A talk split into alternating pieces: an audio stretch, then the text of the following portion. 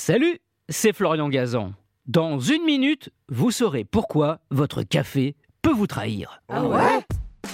Ouais, ce café, que si ça se trouve, là, vous êtes en train de boire en écoutant ce podcast, vous n'êtes pas le seul hein, d'ailleurs. En même temps que vous, 1683 autres personnes font pareil quelque part dans le monde. Je vous laisse calculer ce que ça représente sur un an. Vous embêtez pas, je l'ai fait pour vous. 400 milliards de cafés bu chaque année. Ah ouais? Ouais, autant vous dire que grand-mère, en faisant un bon café, elle s'est surtout faite une bonne retraite. Si Georges Clooney boit de l'expresso, vous, vous buvez quoi comme café? Court, long, cappuccino, décaféiné? Attention à ce que vous allez répondre, car le café que vous buvez, oui, il révèle votre vraie personnalité. Ah ouais? Ouais, c'est une psychologue californienne du comportement, le docteur Ramani Durvasula, qui a mené une étude auprès de 1000 buveuses et buveurs de café.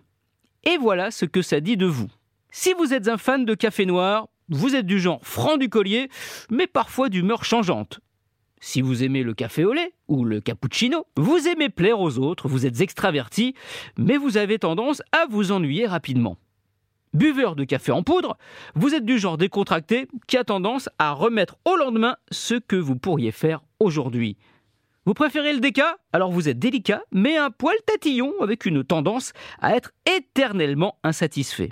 Enfin, si vous adorez le café glacé, ça dit de vous que vous êtes frivole, un peu irréfléchi, vous avez un léger grain, euh, pas un grain de café non, mais un grain de folie. Bref, c'est bon à savoir, si vous voulez rester un mystère pour les autres, eh ben, euh, buvez du thé.